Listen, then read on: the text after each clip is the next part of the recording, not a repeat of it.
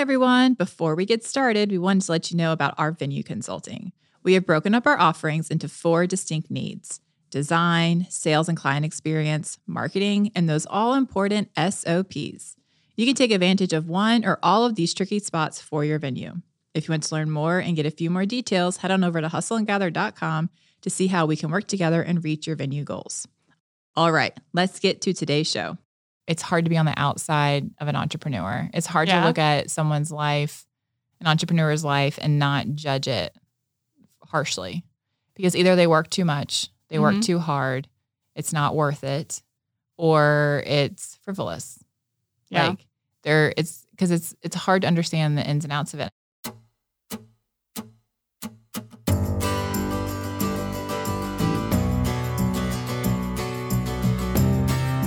Welcome to Hustle and Gather, a podcast about inspiring the everyday entrepreneur to take the leap. I'm Courtney, And I'm Dana. and we're two sisters who love business.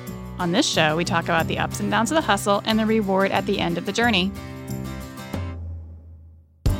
And we know all the challenges that come with starting a business. Between operating our wedding venue, doing speaking and consulting, and starting our luxury wedding planning company, we wake up and hustle every day. And today we're talking, just the two of us, about last week's episode with Randy Smith, founder and lead designer of Sugar Euphoria, a boutique wedding cake and confectionery studio in North Carolina.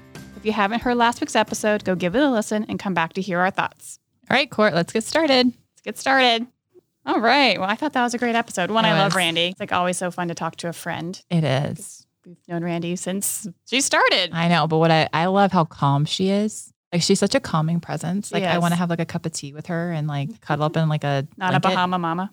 I'll have that too. That's fine. No, I feel like I feel like that's the Caribbean in her. Like I Oh, feel like yeah. she is like on like her own schedule a lot of Yeah. times, and she just always just seems non-phased, even when she should be like freaking out. Right. She never is. Right. But uh, started off fun. I loved how she was talking about Netflix. That clearly we're going to be on together as the the Sugar Rush. Uh, what Netflix show would you want to be on, or what net, Netflix show would you create to be on? Like, would be like one that would fit you. That is so hard. I like I don't think I've ever watched like a reality TV show and was like, I should be on this show. Like legitimately. I mean, but really, like, how much reality TV have we even watched? I mean, I've gotten into the Bachelor and Bachelorette to like, you know, be cool like the girls in our office. I like. Fun fact: I've literally never seen an epi- episode of The Bachelor oh, or The Oh, I, Bachelorette. well, I was in college when the very first one aired and we all watched it religiously. Oh, really? We were huge Trista fans. Very upset he did not pick her. Yeah, that was the person who we dumped and then she became the first Bachelorette and she married Oh, Ryan and okay. whatever. Anyways, oh, I don't know. I mean, I I feel like it would just be interesting to have a Netflix life about like this entrepreneur life, like just the life of what it is, all the ridiculous shit that we had to do all the time. So the life of what it is, the entrepreneur life. Like the entrepreneur life. You're probably not going to be in a think tank for Netflix anytime soon. That is, well, we all know that's not my strong suit. Netflix what would yours be? I can tell you've thought about this. I haven't thought about it. Okay. I really haven't thought about it. Well, like when I was, it was a TLC show. I always thought it would have been so much fun to be on Trading Spaces. Mhm. I knew you were going to say that. Oh, really? Yes. I loved that show growing up, and now I would never want that. Oh, like no. I would Anyone really hate ever- for someone to come in my space and trade it. I would be pissed. Yeah, because they probably do a terrible job. I feel that way. Uh, so that is a no What if go. we switched places? I did your house, you did mine. Well, I feel like that could probably end up better because you know, Yeah, like the standard or like what my vision would be. it's true. But I think our Netflix show would be something more along the lines of like the messiness of being sisterpreneurs. Mm. Like it'd have to be something like sisterpreneur, There'd be behind lot- the smile. There'd be a lot of drama. yeah. Something like that. I don't know. Oh, yeah. But it had to be real. Like, and how real are those people? You know what I mean? I don't know. I think there is some realness to it, but like I said, I think they edit it to what they find the villain. Yeah. They, they have to have a bad guy and a good guy. Obviously, you'd be the bad guy. Obvious. So I don't know. Maybe you wouldn't be on this Netflix show. I'm joking. Silent partner. be a silent partner. Maybe my face would be blurred out. so I, I thought she just had like a ton of great tidbits. But when she was telling the story about how she did her first one-on-one class and she, um, they told her how to properly roll out fondant. Yeah. At the end, she was like, "And here's how I do it." Like basically the shortcut way to it. Yeah. She was like, "What? this is like what I need." But it made me really think that there's always something in business that you had to do the hard way first before you can learn the easy way to do it. Oh, I don't know. Sometimes I feel like I'm still learning things the hard way. Yeah. Like I haven't figured out the easy way. yeah. It's kind of like like math. It- it- and when I thought about that, it made me think of like trigonometry and how you had to like learn like all the like trigonomic functions before you could just actually put them in your calculator. Yeah. That's what it made me think of. Is that kind of had to learn that the hard way before figuring out the easy way. Yeah. But maybe if you say something, it'll inspire me to think of something. I don't know. What was I- your hard way? like the thing I I honestly thought it's just like learning how to like manage people, like Mhm. learning how to figure out how to communicate with your employees in a way that's effective. Yeah.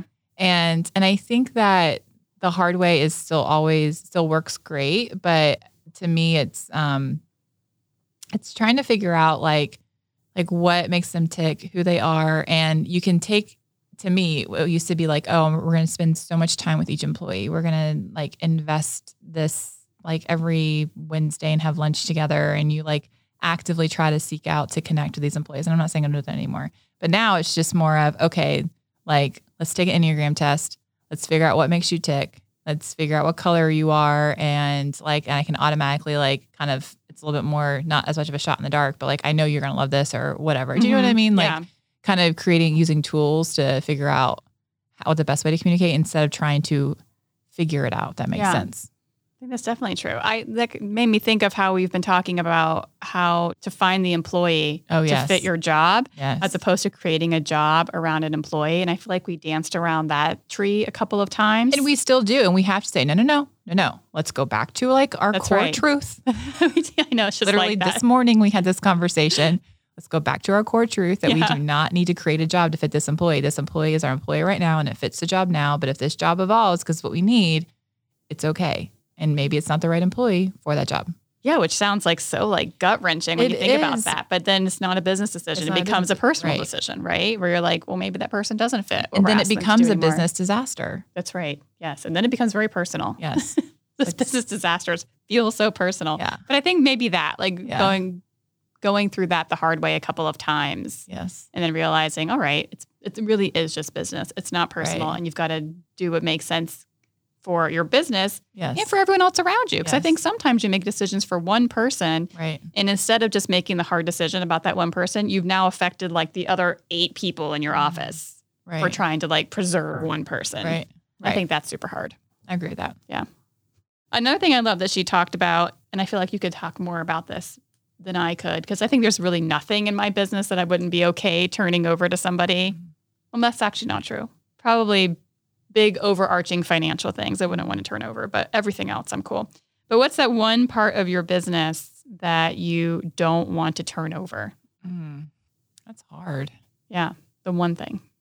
Like she said, it was cake deliveries, right? She would do all of this, and I she does. She wants to deliver it. I feel like mine isn't like concrete either. yeah, And to be fair, this idea that you couldn't give up finances is new because when we first started, you didn't really even care about overarching finances. Really, Yeah. it was just you know, I don't know. To be clear, I do not want to be in the day to day. Like I don't care about like paying a bill or Right. anything like that. If we've like made a decision to hire this person and it's X number of dollars, but I'm saying like, where's our money going Yeah. long term, kind of thing. I feel like we should never give that up. I'm just saying that's the only thing. I, for me, my control is time.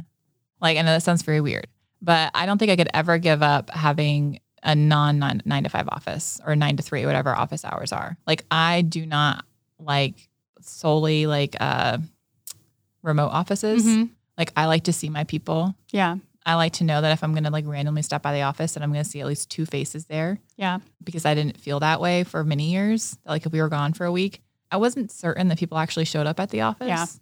they probably didn't. Yeah. And I don't know why they could be more productive at home, but it's something about seeing them there, like someone having their eyes on everything. Like I don't know. But don't you think that's kind of like a catch 22? Like, I might make different decisions. We might make different decisions about our schedule that might even be more beneficial if we d- weren't feeling like we were answering to other people in the office. Oh, I I have I have let go of that a little bit. Like Okay. where I can look at it and say like like if I know I'm done for the day and like like a couple weeks ago because internet was making me angry, I was like I can't do anything here. I'm just gonna go home work from home. Mhm. It's fine. Um, or if I'm like, hey, I got all my stuff done, I'm gonna work from home on, on Friday mornings. That's fine. I don't Yeah. have any qualms with that Yeah. because I know I'm gonna get my shit done. Right. Like but I like to see everybody else, Mm-hmm. even though I should trust them and they all are great people. But I don't think I'll ever give up. Like just being like, just come in whenever you want. Yeah. Like I want to know a schedule. Like give me your schedule and please commit to it. well, being a venue worth people coming in and out all the time and Right. vendors coming in and out, you have to have somebody on site. Right, Like that's the nature of the beast. I know, but we used to just be like, oh, you worked this weekend, so you don't have to come in Tuesday until 2 p.m. And, it was just like, no, no, no, no, no, no, no. Yeah. Like I give you enough vacation time. Just take the morning. Tell me you're not going to come in and take your vacation time for it. Mhm. But you, if not, then show up at 9 a.m. Yeah. Not 9 10, not 9 30, but 9 a.m. So control of other people. The one thing that you're not willing to learn over is controlling other people. That is true. Just to be clear. Very clear. But I one of the things though that like it really made me think of is how Randy is kind of in this perpetual like solopreneur Yeah, Yeah. Yeah. thing, right? Yeah. Like she it's like, you know, interns and we have interns too, Sure. but they're like it's fleeting. Like you It have an intern for 4 months and then you got a lull and another intern that you're training, so you're yeah. constantly training and retraining and while it can be helpful for business, there's a lot of time that's Mhm. committed to getting an intern to where they're useful to you.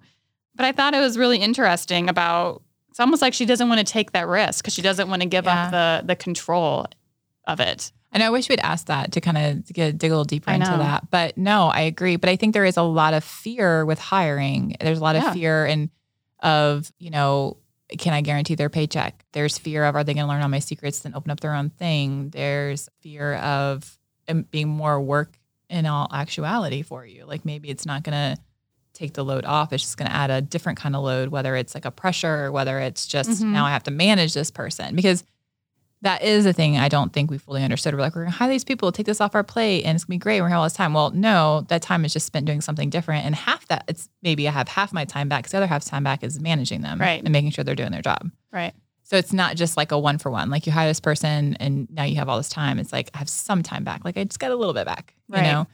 So I think there's a lot of fear with that. And, you know, and I think for us what we have found is every time we have grown, it has only like pushed ourselves to more than we could have imagined. Like the business Right. is flourishing because of it. Where if, whereas if we had just stayed the two of us, Well, you would only be able to take on so many events. Right. Right. You'd have to limit what you could do. Right. Right. So you can only grow so big as a solopreneur or for us, like as a duo. Um, which is interesting. functioning as a solopreneur. Right, but which is interesting because a lot of people will make the argument, well, they that's fine. Like they just want to take a certain amount of events and they want to charge what they want to charge. But I honestly think that there's a point when you when you tap out of a Mhm. market, like when you tap out of it, like you're saying, okay, I only want to do, I'm going to, I'm a solopreneur, I'm going to do 10 weddings and, or 10 whatever. And I'm going to charge, you know, $5,000, $10,000 a cake and I'm going to be great. Right. Mhm. Well, the ability to get that ten thousand dollar client is going to dwindle and dwindle and dwindle like so much more because you're going to have new competition and all this stuff, right? And so to me, and we've talked about this often, is creating like a diverse marketing plan where you're hitting that ideal client X amount of times a year, but you also have your bread and butter client Right. who's paying the bills at the end of the day. And giving you exposure. Like they're keeping your name out there I know. because if your your name's only going out into the free world like three, four, five times a year, right? Then who's going to know about you? that's been like our biggest fear with the collective is our girls are becoming like such stronger stronger planners that like like they can do so much more Yeah. and they're all Well, they we- want to do so much Right. more. we've had the conversation about like do you just get rid of event management and i was like no like you don't get Mhm. rid of it because it's what exposes us to so many venues and Right. so many things that once you take that 25% of your business out like we're no longer on instagram feeds and whatever and when people search for this venue and you're not in the a recent instagram feed in the next six, uh, six months they're not going to book you It's kind of like the net to even Yes. catch that big one. You have to like get all the little fish before Yes. you get the big one. right You know what I mean? Right. But your net has to be out there. right Yeah. So I think I think scaling like with team members I Helps think you do that. Helps you do that, right? because it helps you manage those little things so you can so that you can do the big things that you want to do Right. you know and be get to that level And I think too, like one of the things about hiring a team and growing in that way, and yes, it is scary. Like our, our first hire was super scary. I remember like we're going to commit to paying somebody else thirty thousand dollars a year. We don't even pay ourselves thirty thousand dollars a year. Mm-hmm. Like it was super scary at the time, but it allows for you really and one of my favorite books growing up was Anne of Green Gables, and she always mm-hmm. talked about her scope for of imagination. Oh yeah. Like when she got to Green Gables, it just Yeah. provided so much scope for imagination. Right. And I feel like when you hire a team, it allows you to get back into that space where you have some Mhm. scope for imagination. Now, don't get me wrong, it's not like you're dreaming all the time because you're certainly in the trenches sometimes. You Right. have to pinch hit. You are doing training, you're dealing with office dynamics or whatever it is. There's certainly those things, but I think by and large, Right. it allows you to take like a top down picture of what's going on Right. in your company because you can step away on some level. And it also allows you to pursue other things that might pique your interest and your passion. And I think that we've noticed that, you know, we had C and D events. It was you and I. We hired on Becca. Um, we had interns that became planners, like Kelsey was during that time. Mm. We opened the Bradford. All of these things have each fueled the thing that came before it Right. and made it even bigger. So Right. being able to kind of project and being able to like open your mind to what's coming next mm-hmm. allows you to really grow what you had Right. before. Right. So I think it allows for that. Yeah. I think that's very true. Yeah. Yeah. It's a scope for imagination. We're not imagining anything right now, No, we're not. Next, we were done imagining for the We're moment. tapped out. Yeah, tapped out. no more I am, imagination. at, I am at my max. Oh, so I really love to like kind of segue, not even that's not even a great segue, but just moving into the next, I thought was a good meat in the heart of her interview was asking for help. Yeah. I loved her comment from her mother in law who said, Yeah, I'll sort your socks. And I, and I was just like this like guttural reaction of like there's a lot of times you get to the end of laundry and you're like I don't want to do this and you just throw it in the That's right. unmatched bin and then eventually you get you you can't find socks forever and you're like hey we got to match socks and it's like such a labor of love for someone to say I'm going to sort your socks for you and you're like that would I don't know What would be your sort your socks thing? honestly probably anything with meals like Really? yeah like meal planning like if someone would like plan my meals for me like i i it's it's my least favorite thing to do i know i do it but Like quite thoroughly. You I do know. it quite thoroughly. i know but i hate it every time i'm like oh i gotta get this done i gotta figure this out but i find it to me and it's probably why i do this for people is when anyone's having a hard time i just want to bring them food because i think it's the one thing that is the most stressful to think of especially when you have children hmm and like whatever's going on and you're like "Ugh, dinner. Like what are we gonna do for dinner? How are we gonna get there? Like whatever.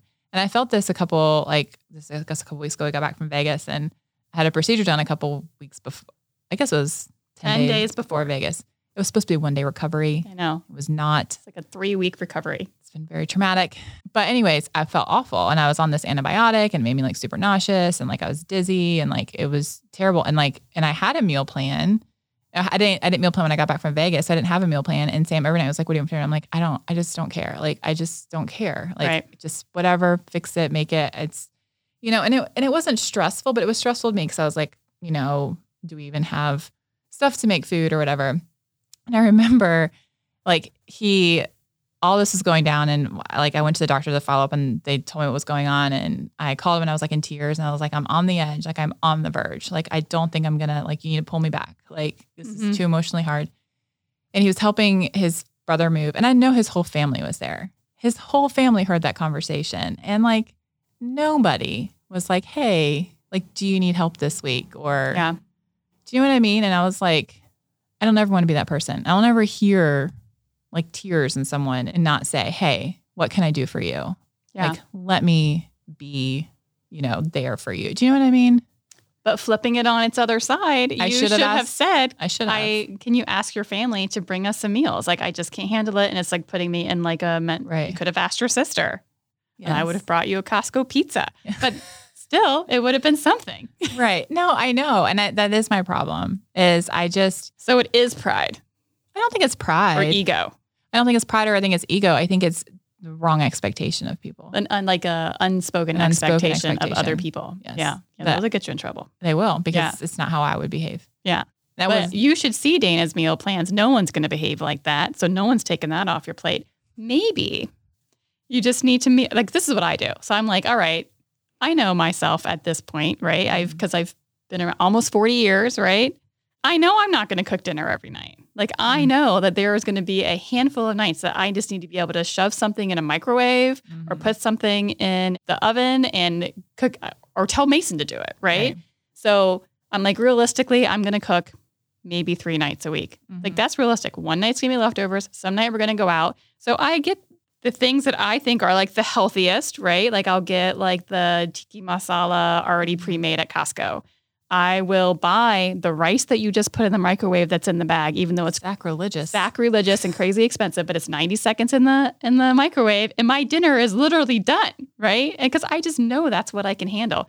Throw some steam bag vegetables and like I'm not cleaning anything up. Mhm. Everyone's eating healthy food and it's done. So I think just like wrapping your mind around it's a little bit more expensive for sure, Right. right? Like tiki masala and rice not in bags is cheaper, but at that point I don't care. Like I don't give a Yeah. shit. Like everyone's fed, it's off my plate and I know it's what I can handle. But I think sometimes maybe you just have too high of an expectation of yourself. Yeah, no, I, I do. I, that is true, but like, I don't begrudge cooking dinner. I don't mind it. I it's the planning. It's the planning. Yeah. I, I can if there's not a meal plan, I will not cook. Yeah. I will not do it because I will not scrounge the pantry and try to figure it out because it just frustrates the hell out of me. And I'm like, so ask, what do you want? What do you want? I don't care. I don't care. I'm like, well, then obviously eat some cereal 'cause that's what I'm eating. yeah. like that's what So we're you having. need some things in the freezer that you just Yeah, like no, no. are the whatevers. I know that. I know that. I'm just saying, like, I think it's one of those things where I still am learning, even as old as I am, even going through all the, even having babies and all these things, like saying, I do need, it's something that I need help because need is a very strong word. Right. I would like you t- to care enough to help me. Yeah. I would like for you to care. I'd like for you to give a shit and help me. Yes. Please recognize this, that Yeah. like this is hard. Like Yeah. it's hard. Yeah, You know, it is hard. Absolutely. I don't know what my sort my socks is. I Clean your house. I do. I, I, but that, I mean, that's an easy fix. But the thing that I don't like about cleaning my house is it has to be all picked up and ready. Mhm. And like most of the time, like the downstairs of my house is, but my kids' rooms, I think Oh, it would yeah, be yeah. like totally like cleaning my kids' rooms, like Yeah. cleaning the top floor of my house, like organizing it, Yes. getting it to where it's Organizing your manageable. Yes, it would That'd be a like would be my sorting my socks, Yeah. like my kids' stuff in particular. Yeah. And it's hard too because like we're you know we're building a house and gonna move and within some time in the next year. So like how much effort and energy do you put into it? And yet it still bothers me. You Yeah, know what I mean? Like I. I remember when you guys were getting ready to move into your house, you like stocked your house with whatever it is that you were purchasing for your new oh, house. Oh yeah. Like you even like mm. closed off one of the bathrooms because we it was full of boxes. And I was like, you're one norovirus away from like disaster because you have one toilet for you four people. But whatever. That stresses me out. Yeah. Like all of those like in process things. Yeah. Like I couldn't live like I couldn't live like that. Yeah. I can't relax. I do love that, but clutter. If I know there's an end in sight, it doesn't bother me. Mm.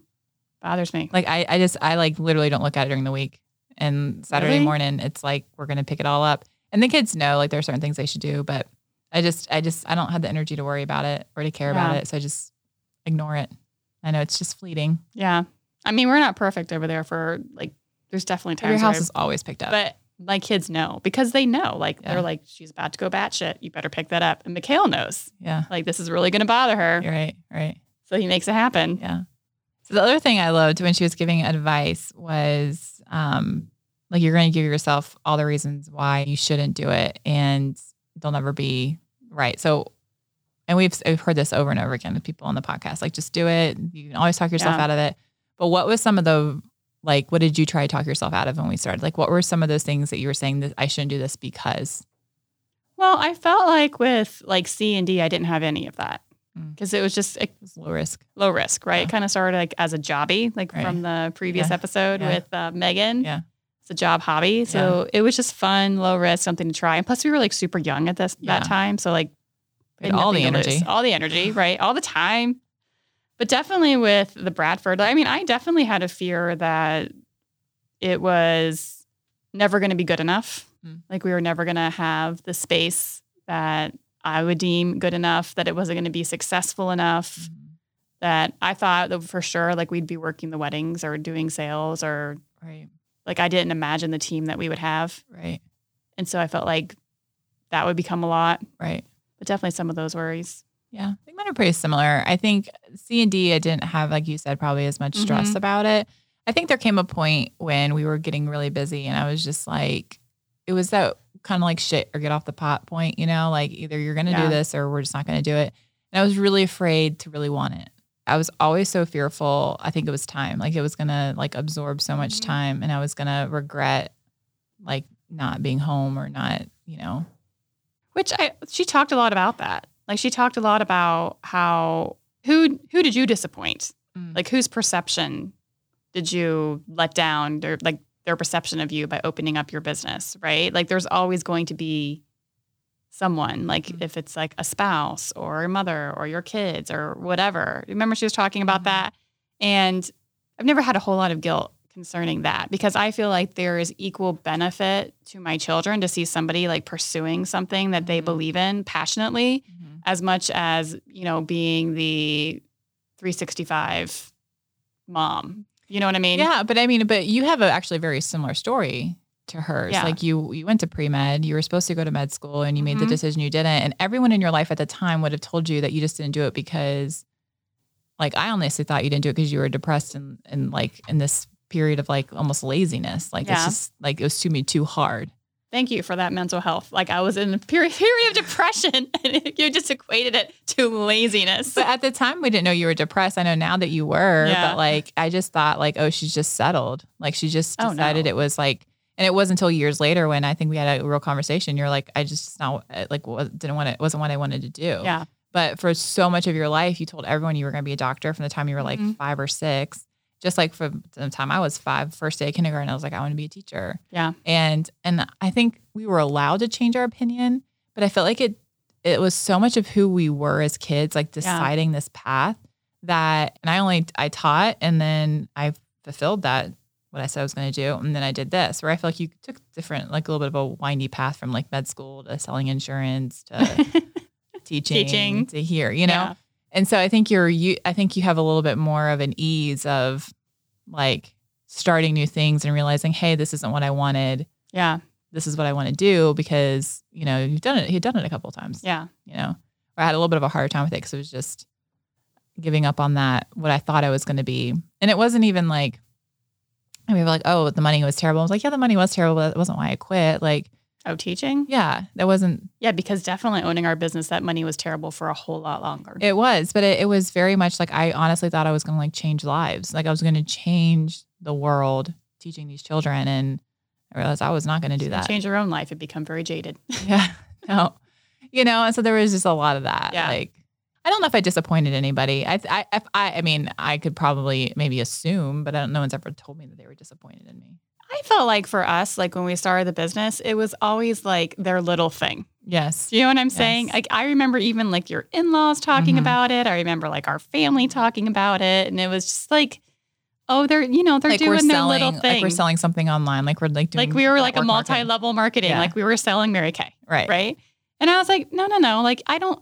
It's not that. Like it's Right. just not that. So I felt like somewhere underneath there was something to prove Mhm. to me. I agree. like that that I had that that was like Yeah. a changing people's perception in that way. Like you are undervaluing what I'm doing or you're Right. underestimating what Right. this thing is. This Right. isn't a multi-level marketing scheme. Right. Right. No, I agree. I don't. I don't know. I don't know. what My in-laws think of it. To be truthful with you, I mean, I don't think they are. I don't think they're disappointed. But I mean, I was a science major, which is what they were, and I think that was Yeah. always like they could relate to me on that level. And then like now, I they don't. I guess I don't know. I think it's. I think it's hard. It's hard to be on the outside of an entrepreneur. It's hard Yeah. to look at someone's life, an entrepreneur's life, and not judge it harshly because either they work too much, they work Mhm. too hard, it's not worth it, or it's frivolous.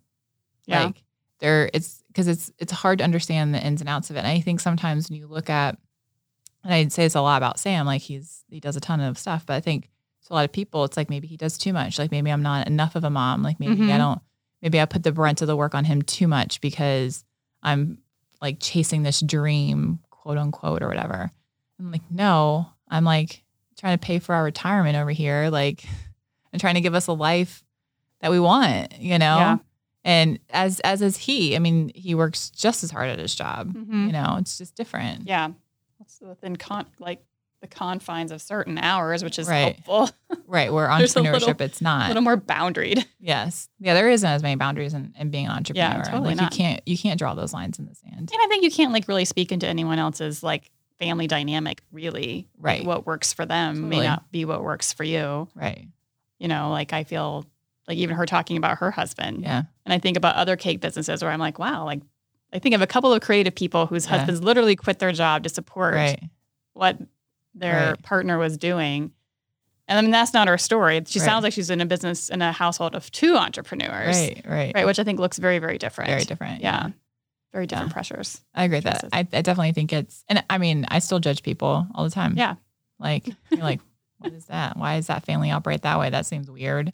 Yes, it's normal. It's Yeah. not like it's a normal thing to look at an outside and be like, I don't understand how that works. But I think that's where you have to take a step back and say, I don't understand how that works. Yeah. Therefore, I can't make any Yeah. past judgment on it, you know? Yeah. Absolutely. Well, cheers to not using your degree. Oh, yeah, I know. Sorry, mom.